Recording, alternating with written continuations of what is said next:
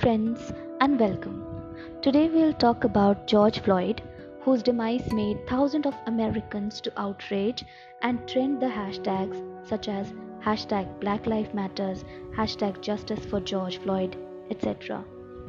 Full name of this 46 years old guy was George Perry Floyd. He attended Yates High School and played for basketball and football teams. He was also a rapper and he rapped under the stage name Big Floyd. He worked in a restaurant as a security guard but lost his job due to stay at home order during COVID-19 pandemic. He had two daughters. His friends and family used to call him Gentle Giant.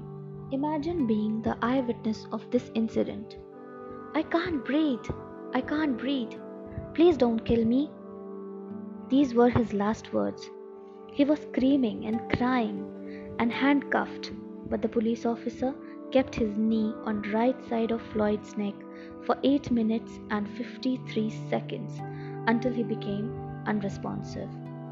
Just to let you know guys that this is not the first time when racism overlooked humanity in American history. There were several times when this second degree manslaughter took place. Eric Garner, Akai Gurley, Laquan McDonald in 2014, Walter L. Scott, and 104 unarmed people in 2015, and the list goes on. And the irony is, most of the time, the white officers were not even convicted of the deeds they did. And you know, for what George Floyd was accused of? Hmm, the answer is nothing. It was just a doubt. He was doubted for forgery, and the implication was that he tried to use forged documents at nearby deli. Derek Michael Chauvin is the name of the accused police officer behind the second degree manslaughter. Now, let me tell you something about Derek Michael Chauvin. He is not only considered as a brutal official but also contained 18 complaints on his official record.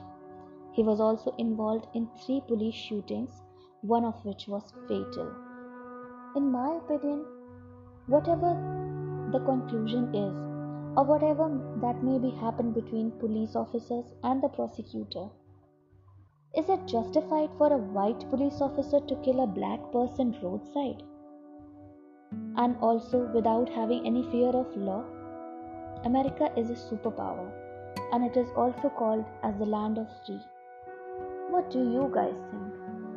Being a land of free, is that justified that few people who consider themselves as a superior race and follow neo Nazism can kill another human being and just on a basis of doubt? Even though it was not a doubt and even it was a confirmed news, but still, can they kill a human being on a roadside and that too very brutally? Share your thoughts on this matter in the comment section below. Summon up to thumbs up and smash the subscribe button if you want new video updates on this matter. Thank you and have a nice day.